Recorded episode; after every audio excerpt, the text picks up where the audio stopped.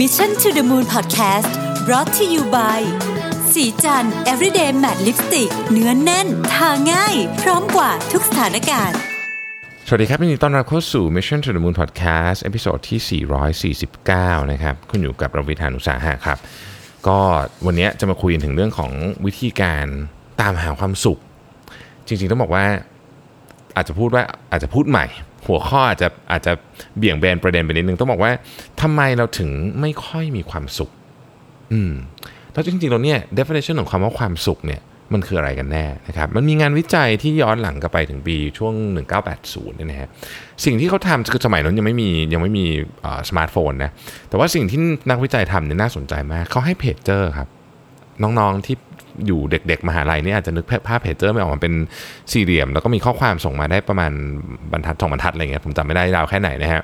ทีนี้เพจเจอร์เนี่ยเขาก็ให้ไว้นะครับให้กับคนไว้เสร็จแล้วเขาก็ให้กระดาษไว้นะฮะให้กระดาษไว้จดนะครับทุกคนต้องพกสมุดไอ้จดอันเนี้ยนะฮะแล้วมีเพจเจอร์หนึ่งอันนะฮะคนที่ทำเซอร์เวย์อันเนี้ยเขาจะยิงคำถามไปแบบแบบในในเวลาที่เราไม่รู้นะครับยิงคำถามเสร็จปุ๊บคุณต้องจดในกระดาษ ถึงคำตอบนะฮะเขาจะถามประมาณว่า เออตอนเนี้ยนะฮะทำอะไรอยู่นะฮะเสร็จแล้วคุณระดับความสุขของคุณอะศูนย์ถึงสิบอะตอนเนี้ยคุณมีระดับความสุขประมาณเท่าไหร่นะครับ สิ่งที่น่าสนใจก็คือว่า คุณต้องเขียนใช่ไหมว่าคุณทำอะไรอยู่เสร็จแล้วคุณก็ต้องคุณก็ต้องเขียนความสุขระดับความสุขว่ามีอยู่ประมาณเท่าไหร่นะครับ สิ่งที่น่าสนใจก็คือว่าคนส่วนใหญ่เนี่ยนะฮะซึ่งมาจากทุกรายได้สาขาอาชีพมีตั้งแต่ยากจนจนถึงมหาเศรษฐีอะไรเงี้ยนะฮะ คนส่วนใหญ่เนี่ยตอบว่าตัวเองเนี่ยมีความสุขประมาณ 7 อยู่ตลอดเวลา ไม่ว่าจะทำอะไรอยู่ก็ตาม เช่น สอนหนังสืออยู่เรียนหนังสืออยู่กำลังเดินทางกำลังอาจจะซื้อของกำลังเลี้ยงลูกกำลังดูทีวีกำลังอะไรก็แล้วแต่เนี่ยนะครับ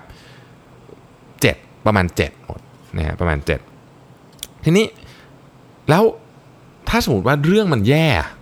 สมมติเรื่องมันแย่มากๆนะครับ เช่น วันนี้เพิ่งได้ข่าวว่าป่วยหนักหมอเพิ่งบอกว่าป่วยหนักนะครับ ตอนนี้ไม่มีเงินเลยนะครับติดหนี้บัตรเครดิตแม่แม่ทะเลาะกับแม่ทะเลาะกับลูกนะครับ อะไรอย่างเงี้ยสอบตกอะไรเงี้ยนะฮะสมมติเรื่องใหญ่ๆแบบนี้นะฮะโดนไล่ออกอะไรแบบนี้นะแล้วแล้วความสุขเป็นยังไง ความสุขแน่นอนลดนะฮะลด แต่ก็ไม่ได้ลดเยอะก็อาจจะไปประมาณ5นะฮะ สี่อะไรเงี้ยแต่ช่วงเวลานั้นน่ะคนจะไม่ค่อยมีความสุขกับเรื่องอื่นสมมติไปถามอยู่ว่าตอนนี้ทำอะไรอยู่เขาจะกำลังเดินอยู่แต่ว่าความสุขตอนเดินตอนนั้นก็จะลดลงไป ก็จะไม่ใช่ 7 ปกติก็จะไปเหลือ 5 6 อะไรแบบเนี้ยช่วงนั้นก็จะก็จะเหมือนดาวไป แต่สักพักหนึ่งฮะจะกลับมาเจ็ดใหม่นะฮะแล้วมันก็เป็นความจริงเหมือนกันกับอีกขาหนึ่งคืออีกขาหนึ่งก็คือว่าเวลามีเรื่องเจ๋งๆในในชีวิตมากๆเช่น ถูกลอตเตอรี่นะครับแต่งงานนะฮะ กำลังจะไปเที่ยวอะไรอย่างเงี้ยได้โบนัสเยอะๆอะไรอย่างเงี้ยนะครับหลังจากเหตุการณ์นั้นเนี่ยเขาก็ก็ให้บันทึกความสุขไว้ ก็ความสุขก็จะขึ้นไป8 9อะไรอย่างเงี้ยนะฮะแต่สักพักนึงเนี่ยมันก็จะกลับมา7อีกนะพูดง่ายก็คือว่าชีวิตของคนเนี่ยเราไม่เคยไม่เคยมีความสุขแบบสุดขีดสเกลตลอดเวลาอยู่แล้วนะครับเราจะอยู่ที่ประมาณเนี้ยเจ็ดนะครับแล้วก็เป็นค่อนข้างจะค่อนข้างจะ normal ด้วยนะในเวลาส่วนใหญ่ของเราเนี่ยเราจะอยู่ที่ ในในในหนังสือของ Mark Manson เขาใช้คำว่า uh, mild but not fully satisfied happiness คือเป็นแบบกลางๆนะฮะซึ่งผมว่าเออเฮ้ยมันเป็นคำนิยามที่ดีเป็นคำนิยามคืออย่างนี้ สิ่งที่น่าสนใจก็คือว่าเมื่อเราอยู่ที่ 7 ตลอดเวลานะครับเราจะมี imaginary 10 เราจะรู้สึกว่าเราฉันสามารถไปถึง 10 ได้ และถ้าเกิดฉันได้อันนี้ ฉันจะได้ 10อ่านึกนึกภาพออกไหมฮะถ้าฉันได้ซื้อบ้านหลังนี้จะได้ 10 ถ้าฉันได้ขับรถ คันนี้ฉันจะได้ 10 ถ้าฉันได้คบกับคนนี้ฉันจะได้ 10 ถ้าฉันได้งานนี้ฉันจะได้ 10 ถ้าฉันได้โบนัส36 เดือนฉันจะได้ 10 ถ้าฉันได้ตึ๊ดตึ๊ดตึ๊ดตึ๊ดฉันจะได้ 10 แต่ปรากฏว่าเรื่องจริงๆเนี่ยเราไม่ต้องการได้แค่ 10 ตอนนั้น แต่เราต้องการได้ 10 ไปตลอดนะฮะเราต้องการได้ 10 ไปตลอด มันไม่เกิดขึ้นแกเพราะว่าเราอาจจะรู้สึกดีขึ้นมาอาจจะได้ 9 แล้วรู้สึกว่าอุ้ย10 อีกนิดเดียวเองนะครับแต่ไอ้ imaginary 10เนี่ยมันไม่ถึงสักทีมันไม่ถึงสักทีประเด็นก็คือว่า ชีวิตเราเนี่ยวิ่งไล่ตามไปเนี่ยตลอดเวลา วิ่งไล่ตาม imaginary ten ตลอดเวลาแล้วรู้สึกว่าถ้าเรามีเยอะกว่านี้ ถ้าเรามีเยอะกว่านี้ เดี๋ยวไอ้สิบนี้จะมา แล้วมันจะอยู่กับเราตลอดเนี่ยเดี๋ยวฉันทำถ้าฉันได้ฉันทำได้เงินก้อนนี้นะชีวิตฉันจะสบายตลอดฉันจะไม่ต้องฉันจะไม่รู้สึกว่าฉันมีปัญหาในชีวิตเลย แต่ในความเป็นจริงคือ ต่อให้คุณได้มันมาแล้วเนี่ยนะครับ เดี๋ยวสักพักหนึ่งฮะคุณจะกลับมาที่ 7 อีก เพราะฉะนั้นไอ้สิอันนั้นน่ะ คุณอาจจะได้นะ แต่คุณไม่มีทางรักษามันไม่ได้ เพราะมันคือธรรมชาติของมนุษย์เดี๋ยวเราจะกลับมา7อีก ถ้าเราเข้าใจสิ่งนี้แล้วเนี่ยนะครับ เราจะเข้าใจอีกเรื่องหนึ่งเราจะเข้าใจอีกเรื่องหนึ่งว่า วิธีการที่เราจะมีความสุขได้นานขึ้น ไม่ไม่หมายความว่าคุณจะรักษาเจ็ดได้ตลอดนะบางคนบางคนอาจจะลงต่ำไปกว่านั้นก็ได้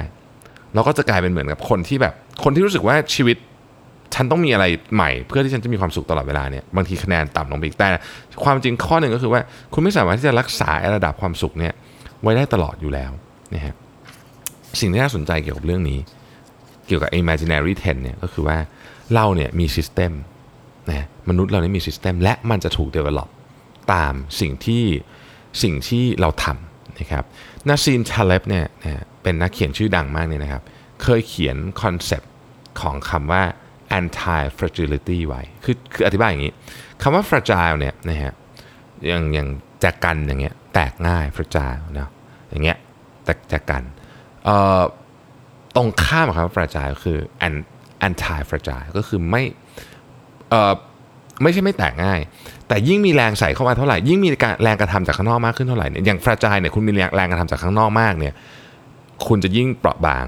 แต่แอนตี้ฟราจายเนี่ยคุณยิ่งมีแรงกระทำจากข้างนอกมากเท่าไหร่เนี่ยคุณยิ่งแข็งแรงเขาอธิบายถึงกระบวนการการ develop ของสมองว่าจริง ๆ แล้วเนี่ยเราสามารถเป็นได้ทั้งสองแบบคนคนเดียวกันนี่แหละนะครับยกตัวอย่างยกตัวอย่างร่างกายมนุษย์นะครับเวลาคุณเทรนหนักๆคุณวิ่งหนักๆคุณอะไรหนักๆพวกเนี้ยนะฮะคุณเลือกทำถูกไหมมันเป็นกิจกรรมที่คุณทำคุณค่อยๆทำถามว่าร่างกายคุณเจ็บไหม เหนื่อยไหม เจ็บเหนื่อยถูกไหมฮะ เจ็บนะ เหนื่อยนะ ยก weight เงี้ย train เนี่ยเจ็บนะฮะบาดเจ็บคุณซ้อมเนี่ยเจ็บเหนื่อย แต่ว่าคุณแข็งแรงขึ้นไหมกล้ามเนื้อคุณแข็งแรงขึ้นนะฮะในขณะเดียวกันถ้าเกิดคุณนอนอยู่โซฟานะครับนั่งกินมันฝรั่งทอดทุกวันไม่ทำอะไรเลยกำลังออกกำลังกายเลยไม่ออกทั้งนั้นนะเหนื่อยไหมไม่เหนื่อยถูกไหมแต่ร่างกายคุณเปราะบางลงไปเรื่อยๆ นี่นี่คือ concept นะครับทีนี้พอพูดถึงร่างกายมันก็มันก็ง่ายใช่ไหมแต่พอเราพูดถึงจิตใจฮะ จิตใจ คนที่พยายามหลีกเลี่ยงอาการเจ็บของจิตใจตลอดเวลาคำว่าเจ็บของจิตใจนี้ไม่ได้หมายถึงหาเรื่องอกหักหรือแบบนี้ไม่ใช่อย่างนั้นนะครับ คือเหมือนกับการต้องอดทนเน่ยเช่นคุณต้องอดทนที่จะแบบนั่งสมาธิจะครึ่งชั่วโมงอย่างเงี้ยนะฮะคุณต้องอดทนที่จะอ่านหนังสือให้มันจบ หนังสือยาวๆให้มันจบ คุณต้องอดทนที่จะทำงานตั้งใจนู่นเนี่ยคนที่พยายามหลีกเลี่ยง หาอะไรให้มันแบบเพลินๆทำไป ฉันจะได้แบบผ่านวันนี้ไปวันหนึ่งเนี่ยนะครับ คุณพลังของสมองคุณเนี่ยพลังของความต่อสู้ความตั้งใจของคุณมันจะลดน้อยลงเรื่อยๆเหมือนกล้ามเนื้อเลย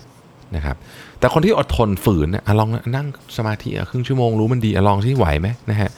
นั่งสมาธิเนี่ยผู้ใหญ่เนี่ยนะครับเวลานั่งสมาธิเนี่ยเหมือนกับเหมือนกับเด็กไม่อยากทำงานบ้านอะ่ะ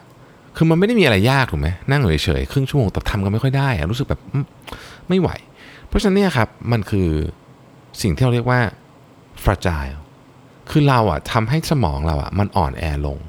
ด้วยการตามใจมันให้มันไม่ต้องทำอะไรที่มันเจ็บๆยากๆนะฮะเมื่อเราไม่ทำปุ๊บสมองก็จะค่อยอ่อนแอลง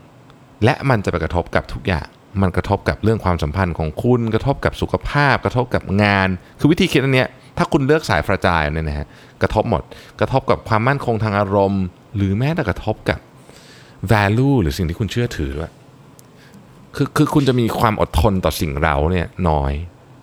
แต่ในขณะที่คนที่ทนโอ้ยแบบโอเคได้เราจะแบบต่อสู้กับเรื่องนี้เนี่ยจะสามารถอดทนต่อเรื่องง่าย ๆ ในชีวิตเช่นแบบ การอยากนอนอย่างเงี้ยได้มากขึ้น สมองแล้วมันเรียนรู้เนี่ยเพราะฉะนั้น anti fragile เป็นสิ่งที่คุณแข็งแกร่งขึ้นเมื่อมีแรงกระทำจากภายนอกเข้ามานะฮะเรื่องนี้ผมผม ผมเชื่อมากเลยนะว่ามันเป็นมันเป็นของที่ by design by design คือคุณต้องออกแบบมันออกมาเอง ไม่งั้นเนี่ยนะครับ มันจะจะไม่มันมันคุณมันจะไม่มีทางเกิดขึ้นเนี่ยความเจ็บปวดเนี่ยนะฮะมันเป็นของที่มีค่านะถ้าเราใช้มันให้ถูกวิธีนะครับคำถามคือเอางี้อะดาวเราพูดกันอย่างนี้แล้วกันเนาะความตายเป็นความเจ็บปวดไหม ไม่ได้หมายถึงความเจ็บปวดตอนตายนะ แต่แค่นึกถึงว่าเราจะต้องตายเนี่ยคนส่วนใหญ่ก็รู้สึกฉันไม่ค่อยอยากจะตายเท่าไหร่หรอกถูกไหมฮะสตีฟจ็อบเคยพูดนะบอกว่าคนที่อยากจะไปสวรรค์นะจริงๆ แม้แต่คนที่อยากไปสวรรค์นะก็ยังไม่อยากตายเลยนะแต่ความตายมันมีค่ามากนะถ้าเราคิดว่าเป็นความเจ็บปวดที่ใหญ่ที่สุดสำหรับคนที่อยู่ด้วยตัวเราเองด้วยและคนคนอื่นที่รักเราด้วยเนี่ย มันมีค่ามากเพราะอะไรรู้ไหมครับ มันเป็นการเตือนให้เราว่า ตอนนี้เราควรจะต้องทำอะไร ถ้าเกิดเราไม่ต้องตายเลยนะ สมมติเราไม่ตายเลยเนี่ยนะครับ คุณลองคิดดูสิฮะ คุณจะดูทีวีไปอีกสักสิปีก็ได้อะเพราะว่าเดี๋ยวค่อยทำงานก็ได้อะใช่ไหม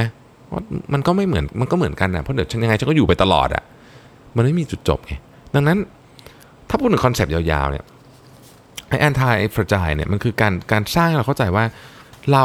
จำเป็นจะต้องอยู่กับความเจ็บปวดบางอย่างที่เราเลือกเอง เพราะเพราะมันทำให้ชีวิตเรามีค่าไงนะฮะ เรื่องวันนี้เนี่ยผมอยากจะบอกว่ามันเป็นเชิงคือจริงๆ ต้องบอกว่าช่วงนี้ผมอ่านหนังสือแบบแนวเนี้ยเยอะ หนังสือแบบแนวปรัชญาหรือเชิงพุทธเองเนี่ยเยอะผมกำลังตามหาอะไรบางอย่างเหมือนกัน ผมค้นพบสิ่งหนึ่งเลยว่า ถ้าเราไม่ยอมทนกับ คือถ้าเรายอมปล่อยตัวเองไปกับไปกับเรื่องที่ที่มันตามใจเรารู้สึกทำแล้วสบายใจเนี่ยนะครับ เราจะอ่อนแอลง และความอ่อนแอผมไม่ได้หมายถึงความอ่อนแอทางร่างกายอย่างเดียวนะ แต่ความอ่อนแอเนี่ยเป็นสิ่งที่น่ากลัวมาก เพราะความอ่อนแอทางจิตใจของมนุษย์เนี่ยนะฮะนั่นแหละคือการพาเราไปในที่ที่เราไม่อยากไปตั้งแต่แรกอยู่แล้ว ที่ที่เราไม่อยากไปเนี่ยนะครับแต่เราไม่รู้วิธีทำคือเราไม่รู้วิธีจะสู้กับมันยังไงเนี่ยในที่สุดเราจะถูกลากไปทางนั้นนะที่เราไม่อยากไปคือที่ที่เราป่วย ที่เราไม่อยากไปคือที่ที่เราไม่มีความสุขเราทำเราเราเรางานเจ๊งเราอะไรอย่างเงี้ย แต่ในที่สุดอะถ้าเราไม่รู้จักวิธีการจะทำให้จิตใจเข้มแข็งเนี่ยนะครับ ในที่สุดเราจะไปตรงนั้นเนี่ยดังนั้นเนี่ยเราเหตุการณ์ที่เกิดขึ้นกับมนุษย์ทุกคนมันเป็น by design นะเพราะฉะนั้นผมคิดว่าเราต้องเราต้องพยายามฝึก ความเข้มแข็งจิตใจ ความเข้มแข็งของร่างกายเนี่ยผ่านกระบวนการการเข้าใจบ้างว่าจริง ๆ แล้วเนี่ยความเจ็บปวดเป็นของคู่กันกับโลกมนุษย์ และมันดีด้วยซ้ำถ้าคุณใช้มันถูกวิธีนะครับ ขอบคุณที่ติดตาม Mission to the Moon นะครับเราพบกันใหม่ในวันพรุ่งนี้ครับ สวัสดีครับสัสิเพราะความสดใสมีได้ทุกวัน